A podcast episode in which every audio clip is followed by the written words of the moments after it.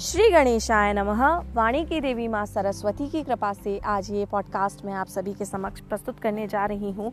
इस पॉडकास्ट के माध्यम से हम भगवान श्री गणेश के जन्म से जुड़ी पौराणिक कथा जानेंगे। श्री कृष्ण के जन्म की कथा बड़ी निराली है। वराह पुराण के अनुसार भगवान शिव पंच तत्वों से, बड़ी तल्लीनता से गणेश का निर्माण कर रहे थे। इस कारण गणेश अत्यंत रूपवान व विशिष्ट बन रहे थे। आकर्षण का केंद्र बन जाने के भय से सारे देवताओं में खलबली मच गई।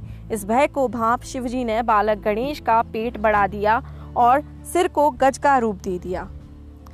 दूसरी कथा शिव पुराण से है। इसके मुताबिक देवी पार्वती ने अपने उपटन से एक पुतला बनाया और उसमें प्राण डाल दिए। उन्होंने इस प्राणी को द्वारपाल बनाकर बैठा दिया और किसी को भी अंदर न आने देने का आदेश देते हुए स्नान करने चली गईं।